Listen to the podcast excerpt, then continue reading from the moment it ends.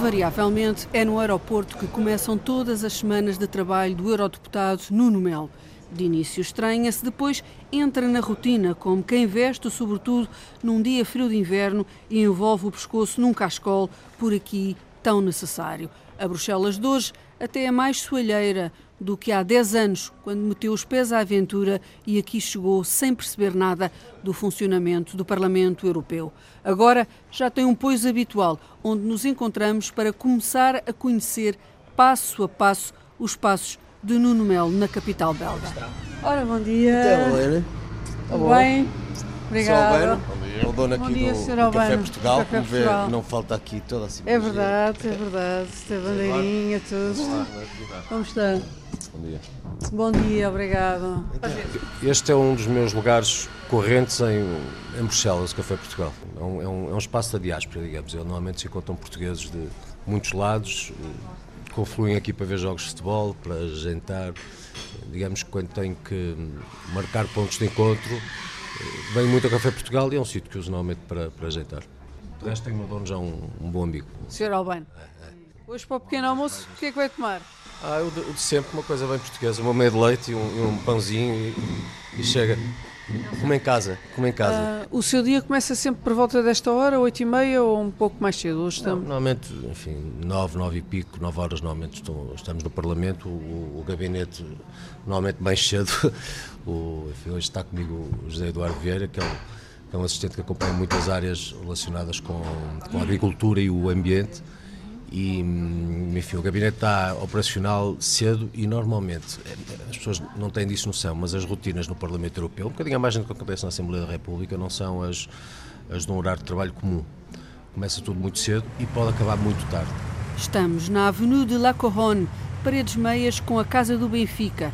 Esta é uma zona de encontros de sabores de portugueses. E este espaço tem muita graça porque aqui realmente confluem pessoas do país inteiro e de todo tipo de profissões, desde, digamos, dos técnicos da Comissão, alguns políticos, a, a trabalhadores indiferenciados, a construção civil, a empresários como o Albano e o Garcia, e depois junta-se tudo aqui, cria-se uma, uma lógica muito engraçada que só quem cá está é que percebe esse sentimento da diáspora, não é? Só quem está fora realmente é que percebe da- do fator identitário de um sítio como este. Sr. Albano, esta casa tem quantos anos?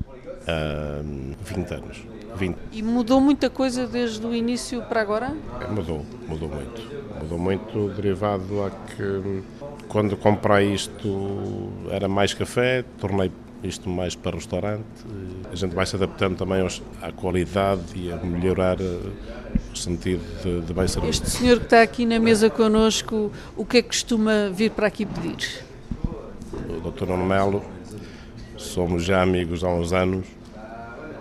Posso dizer que somos amigos há uns anos, além de cliente, é um grande amigo. Ah, traz muita gente de Portugal que eu tenho servido aqui, grupos que ele faz visitar e que vai em Portugal, expresso convite do Dr. Nuno Melo, e sou que o sirvo. Portanto, estou à vontade para dizer que o Dr. Nuno Melo, além de ser eh, um amigo, tem feito um excelente trabalho eh, na Europa e a dar a conhecer aos portugueses o que é a verdadeira, o verdadeiro portuguesismo. Estou à vontade para dizer aquilo que chega aqui, o que é que comemos hoje. E eu então sugiro-lhe os pratos típicos que tenho e quando não lhe agrada mais um ou outro, portanto, ele tem sempre uma escolha. Portanto, não, não, é, não, é, não é difícil, É uma boa boca. é uma boa boca. Com o Albano, nós temos aqui uma, uma parceria, digamos, porque há uma iniciativa aqui em Bruxelas que se chama O Melhor de Portugal. E enfim, a ideia surge da. foi tripartida, digamos assim, e eu fui o lado político da iniciativa, a Confederação dos Agricultores Portugueses, digamos que cria.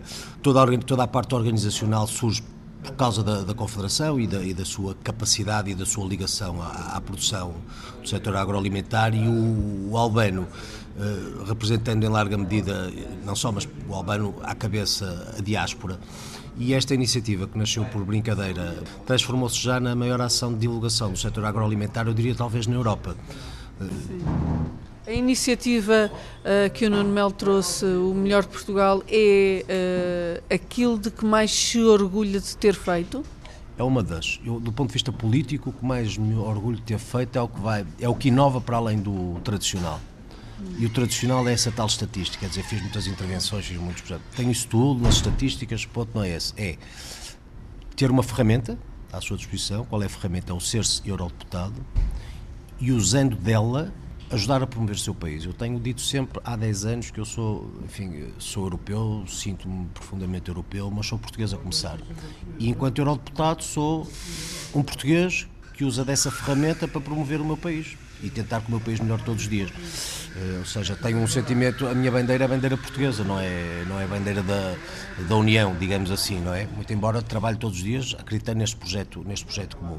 E é este trabalho político que mais gozo me dá também me dá muito gosto fazer um debate num, num plenário, usar uma intervenção sobre razões a propósito de questões específicas, da atualidade, mas este trabalho, e principalmente o contacto permanente com as pessoas, é uma coisa que me gosto muito, sempre gostei. Essa é a parte que se orgulha e o que é que é aquilo que considera o seu maior fracasso? Eu acho, o maior fracasso eu diria que é quase circunstancial e não, não há muito o que lhe fazer. É uma certa incapacidade de conseguir mostrar em Portugal a dimensão do que cá se faz. Uh, 70% das leis que nos afetam saem hoje da, da lógica europeia e saem do Parlamento Europeu. 80% do dinheiro que é investido em Portugal são fundos comunitários. No entanto, a maior taxa de abstenção acontece em eleições europeias. Grande parte da juventude não tem noção de que é a primeira beneficiária da realidade europeia. E, e nós esforçamos todos os dias por tentar mostrar em Portugal aquilo que cá vamos fazendo, mas essa dificuldade é, é realmente permanente.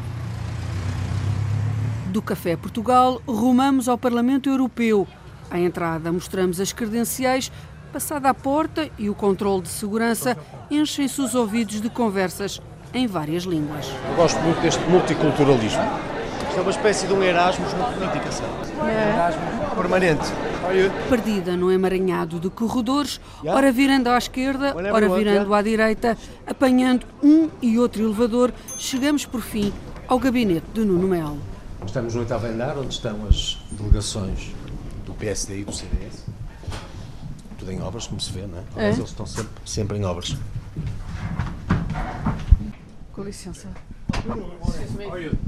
Everything okay? Yeah, so far. Right. Georgeta Vassili.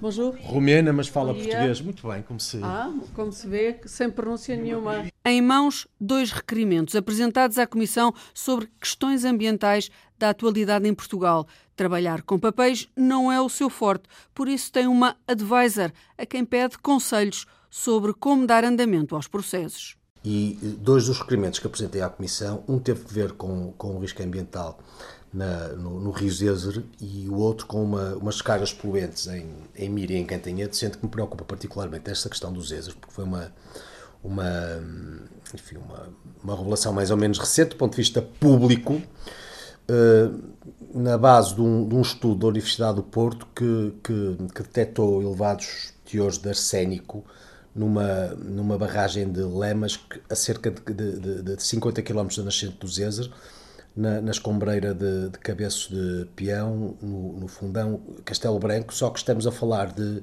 toneladas de resíduos na margem do rio. Um, bom, e basicamente era sobre isso que eu, que eu queria falar com o Jorge. E o pedido que fiz esta reunião é, do ponto de vista da, da Comissão Parlamentar, o que é que achas que pode ser também, também feito? Como há diretivas, o primeiro contato é sempre a Comissão, porque são eles que têm que dizer se a diretiva tem boa implementação ou não. A responsabilidade é com os Estados-membros, mas a Comissão tem que controlar.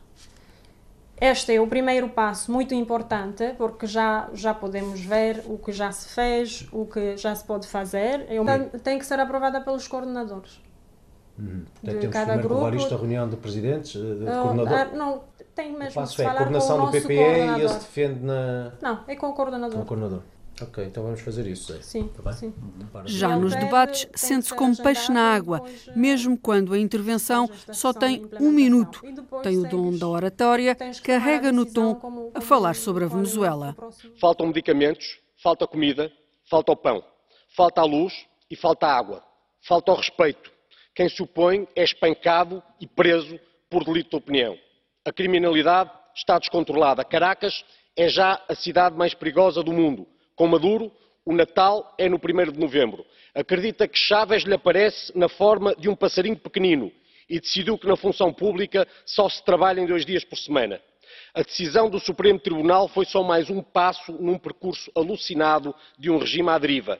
Cem anos depois da Revolução Bolchevique, Maduro mostra ao mundo que cada vez que o marxismo-leninismo é poder, os recursos nacionais são transformados em miséria e os povos empobrecem. A extrema-esquerda aqui fica do lado das derivas ditatoriais em vez de defender a democracia. Nós não. Força e esperança para os democratas venezuelanos. Não se calhem nunca. Acreditem na vossa luta, porque a vossa luta é justa. Um abraço dos democratas portugueses. Há 10 anos na Europa, prepara-se para fechar o ciclo e cumprir o último mandato.